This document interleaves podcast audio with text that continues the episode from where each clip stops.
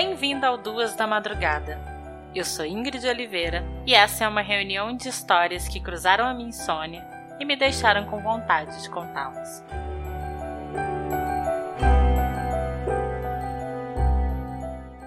Episódio de hoje: Jennifer Penn.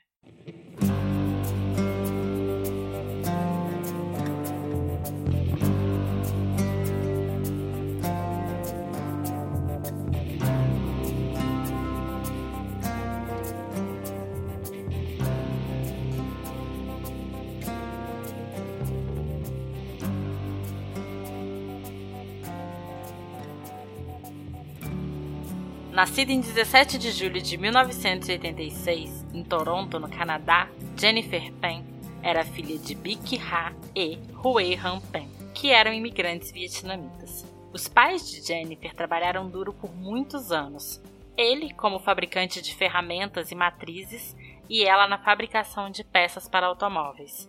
Os dois eram muito organizados e econômicos, e por conta disso, puderam dar uma vida confortável para os filhos e comprar uma ótima casa.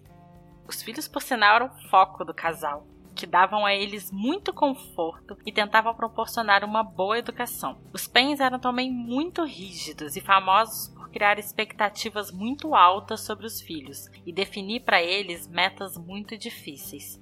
Aos quatro anos, Jennifer já fazia aulas de piano. Fazia também aulas de patinação artística quase todos os dias da semana, ela e seus pais sonhavam com uma participação nas Olimpíadas, mas quando ela rompeu o ligamento de joelho, teve que abandonar os treinos. Jennifer também tocava flauta na banda da escola. O casal Penn acreditava que para que ela alcançasse tudo o que esperavam, deveriam controlar seus passos de perto.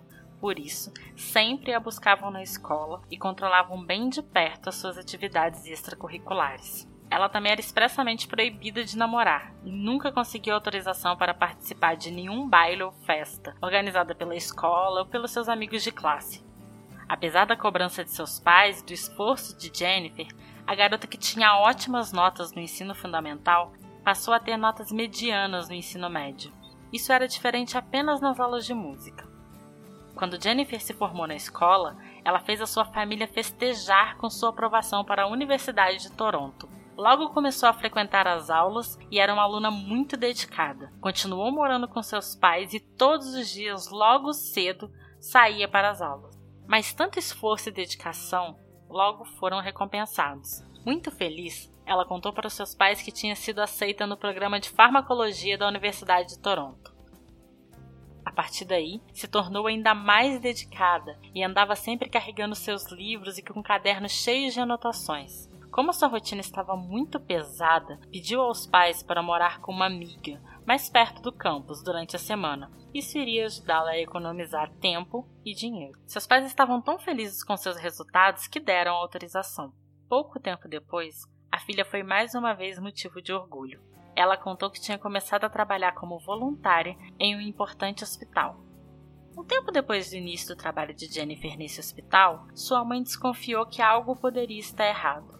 Filha sempre falava do seu trabalho, mas não tinha nada que a identificasse como funcionária. Um crachá, um uniforme, o contrato, nada. Querendo garantir que estava tudo certo, Bic decidiu então seguir a filha. Não demorou muito para ela descobrir que sua filha não estava indo trabalhar. Quando a questionou, descobriu muito mais coisas do que poderia esperar.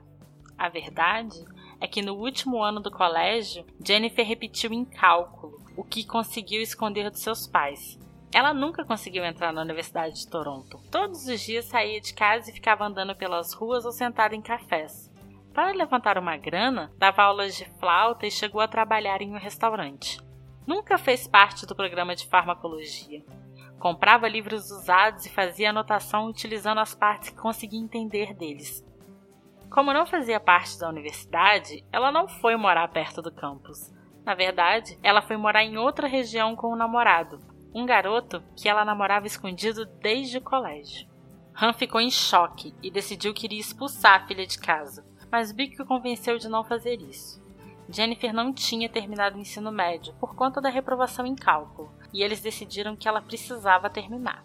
Depois que ela conseguiu seu diploma, decidiram que ela deveria fazer faculdade. Durante todo esse tempo, ela só tinha autorização para sair de casa sozinha para as aulas de piano. Isso porque era bem perto. Ela também estava proibida de falar com o ex-namorado, que era Daniel, mas ela continuou mantendo contato escondido com ele. Entretanto, depois de um tempo, Daniel já estava cansado do relacionamento dos dois. Eles tinham 24 anos e não podiam se ver. Se falavam rapidamente e alguns dias sequer conseguiam se falar. Ele então terminou com Jennifer e logo começou a namorar outra garota. Não demorou para que Jennifer começasse a procurar o ex-namorado com histórias estranhas. Primeiro, ela disse que um homem tinha ido até a sua casa para falar com ela, e que esse homem se identificou como um policial, e que logo depois vários homens invadiram seu quarto e a estupraram. Depois, ela disse que a atual namorada de Daniel tinha lhe enviado uma carta com uma bala de revólver dentro. Daniel então resolveu conversar com Jennifer para pôr um ponto final em tudo e fazê-la parar com as mentiras mas eles acabaram se acertando. Mesmo com tudo que estava acontecendo, a vida da família Penn seguiu normalmente, até que no dia 8 de novembro de 2010, a casa onde moravam foi invadida.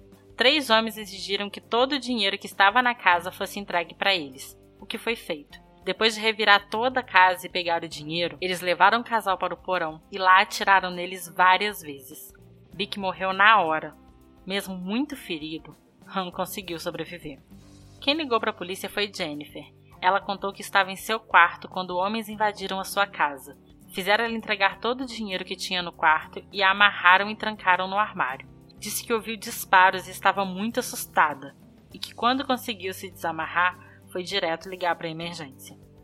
Jennifer foi levada para a delegacia para prestar depoimento e logo foi liberada, pois estava muito abalada e muito preocupada com seu pai. Mas 12 dias depois, no dia 22 de novembro de 2010, Jennifer foi presa. A polícia descobriu que ela e Daniel tinham armado um plano para ficar juntos. Penn contratou um antigo conhecido do colégio envolvido com crimes e lhe ofereceu dinheiro para matar seus pais. Ele não aceitou e lhe indicou outro homem. Ela então ofereceu dinheiro para esse segundo homem matar o pai dela no estacionamento do lugar onde trabalhava. Mas esse homem também desistiu, dias depois. Foi aí que os dois resolveram contratar um assassino profissional. Foi aí que encontraram Lanford, que aceitou fazer parte do plano e contratou outros dois homens para ajudá-lo. Os outros dois homens eram Eric e David. No dia do crime, Jennifer esperou que todos fossem para a cama, destrancou a porta e mandou uma mensagem para David. Os homens então entraram em sua casa armados e logo colocaram o plano em ação. Durante o interrogatório, Jennifer admitiu que tinha contratado os criminosos, mas disse que, na verdade, contratou os homens para que a matassem, e não para que matassem seus pais. Segundo ela, ela não queria mais viver. Foi aí que o interrogador decidiu dizer para ela que tinha um software de computador que podia analisar inverdades em declarações e que havia satélites que usavam tecnologia infravermelha para analisar os movimentos dentro de edifícios. Pelas leis canadenses, a polícia pode mentir durante um interrogatório para tentar convencer o acusado de confessar. Penn acreditou na história e acabou contando tudo o que tinha acontecido. O julgamento de Penn e seus cúmplices começou no dia 19 de março de 2014 e durou 10 meses. Num primeiro momento, todos se declararam inocentes das acusações de homicídio em primeiro grau, tentativa de homicídio e conspiração para cometer homicídio. Penn Daniel, Lanford e David foram condenados em 13 de dezembro de 2014 e cada um recebeu uma sentença de prisão perpétua sem chance de liberdade condicional por 25 anos. Já Eric foi julgado em dezembro de 2015 por conta de um problema com seus advogados e recebeu uma sentença de 18 anos de prisão após se declarar culpado para conspirar para cometer o assassinato pai e o irmão de Jennifer solicitaram uma ordem judicial que proibisse a garota de contatar os membros da família. Apesar das objeções dos advogados de defesa, o juiz concordou com o pedido. Jennifer também está impedida de entrar em contato com o ex-namorado. Eric morreu na sua cela no dia 26 de abril de 2018.